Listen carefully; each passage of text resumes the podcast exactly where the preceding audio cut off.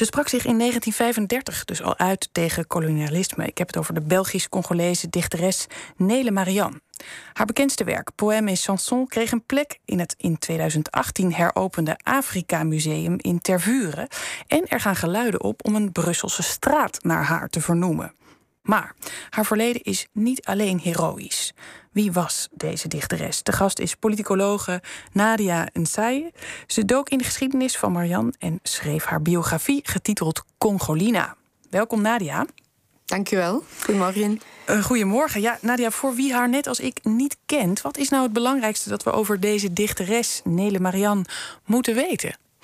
Ja, Nele Marianne is uh, geboren in Congo, uh, begin van de 20e eeuw, uh, als dochter van een witte Belgische vader en een, en een zwarte Congolese moeder. En zij is op zeer jonge leeftijd in België beland. Ze was twee jaar, is hier opgegroeid en um, in de jaren 30 heeft ze toch wel enige roem kunnen verwerven, doordat zij op dat moment een gedichtbundel heeft geschreven als een van de eerste ja, zwarte Belgisch-Congolese vrouwen in België. Ja, en, en je zegt ze was Belgisch-Congolese. Hoe is zij toen ze twee was in België terechtgekomen? Het is zo dat we begin 20e eeuw zitten we natuurlijk in die uh, koloniale context. Uh, Leopold II, de Belgische koning op dat moment, heeft als privébezit uh, Congo. Haar vader is als militair in Congo beland. Um, heeft daar dus, zoals het vaak ook wel gebeurde, um, een, een, een, Congolese vrouw ontmoet. Um, ze hebben dan samen een kind op de wereld gebracht. En hij heeft ervoor gekozen, wat dus in die periode zeer uitzonderlijk was om zijn metiskind, zoals eh, gemengde kinderen genoemd werden in die koloniale context, hij heeft ervoor gekozen om zijn metiskind te herkennen en heeft daar dus op tweejarige leeftijd meegenomen naar België, wellicht, wellicht om haar dus een betere opvoeding ook te kunnen geven. Ja, en wat weten we over die periode? Want je zegt het is uitzonderlijk, maar het kwam natuurlijk bijvoorbeeld ook in Indonesië en andere Nederlandse koloniën wel voor dat de vader het kind erkende en dan in dat geval naar Nederland meenam. Hoe was het voor, voor Nele Marianne om in België terecht te komen? Dat was niet, natuurlijk niet gemakkelijk. Je moet weten dat uh, België, in tegenstelling tot wel andere Europese landen, uh, steeds altijd een, een, een, soort van beleid heeft gevoerd om onderdaden uit die kolonies niet de mogelijkheid te geven om naar België te reizen. Uh, dus het is redelijk uitzonderlijk dat hier dus in België ja, mensen uit de kolonie terechtkwamen.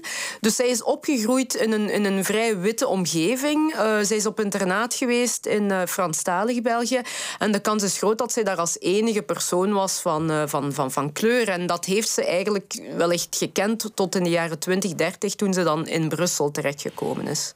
En nou is er dus een bundel gedichten van haar hand verschenen in 1935, die noemde je al even. Na de Tweede Wereldoorlog verschenen er twee boeken. Haar werk was, was activistisch. Welke thema's domineerden daarin?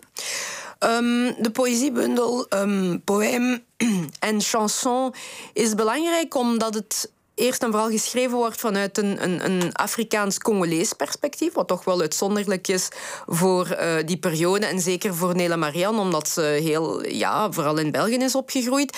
En ten tweede, ze behandelt verschillende thema's zoals uh, moederschap, vriendschap, uh, liefde, leven en dood. Um, en, en met een zekere kritische geest, wat ook weer uitzonderlijk is voor, voor die periode, want 1930, ja, we zitten midden in die, koloniale context en in België is leeft nog heel sterk het idee dat, dat die kolonisatie een heel goede zaak is voor eh, de Congolese bevolking. En om een idee te krijgen, Nadia, kun je een klein stukje uit haar werk voorlezen? Ja, ik ga een stukje voorlezen uit het gedicht eh, Congolina. Uh, ook een van mijn lievelingsgedichten, vandaar ook de keuze voor, voor de titel. Um, ik ga een stukje voorlezen uh, over die, uh, de koloniale terreur die, die ook heerst op, op dat moment. Hoe Congolezen worden ingezet in een, in een, in een situatie van koloniale uitbuiting. Um, omdat men natuurlijk op dat moment heel sterk ook op zoek is naar rubber en ivoor uit uh, Congo. Maar wanneer men de belastingen moet betalen, is het gedaan met de rust en vrede, met smilpartijen en het gauwhoer. Want plotseling gegrepen door een gevoel van bravoer in het diepste van het woud, verdwenen zij, jong en oud, heel het dorp.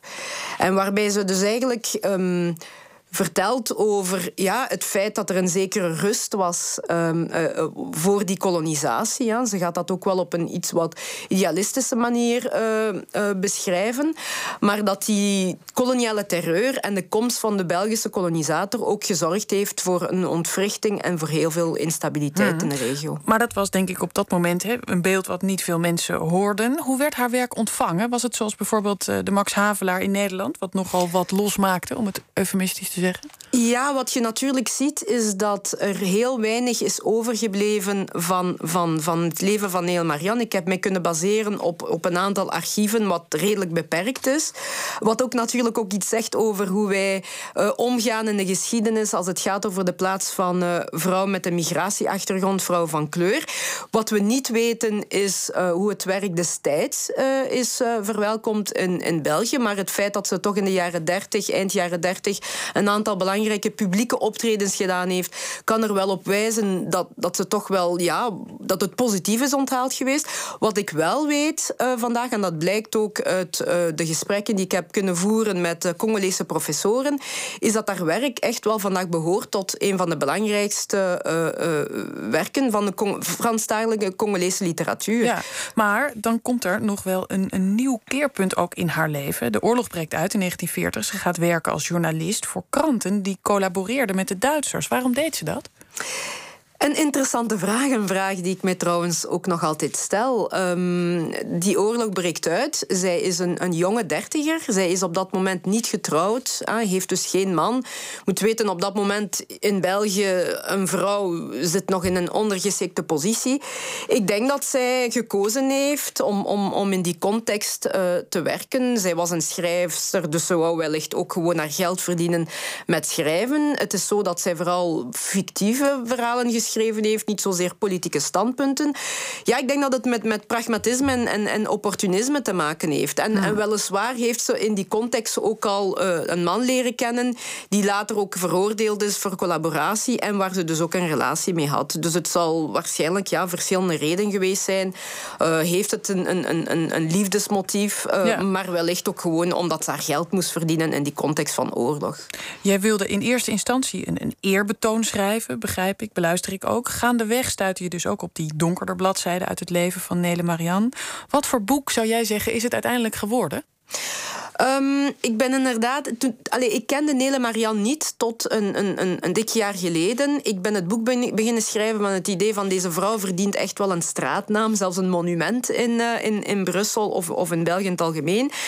Maar natuurlijk, ik ben daarvan teruggekomen omdat ik uh, zie dat zij, ook al erken ik wel uh, verzachte omstandigheden, maar bon, zij heeft nu eenmaal een link met die collaboratie.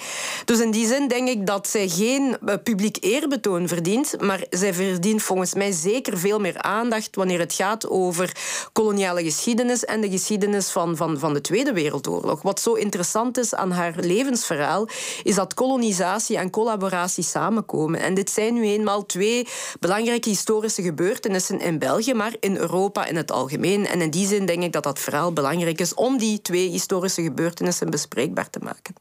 Dankjewel Nadia Nsai voor je verhaal. En het boek Congolina ligt vanaf 28 november in de winkel.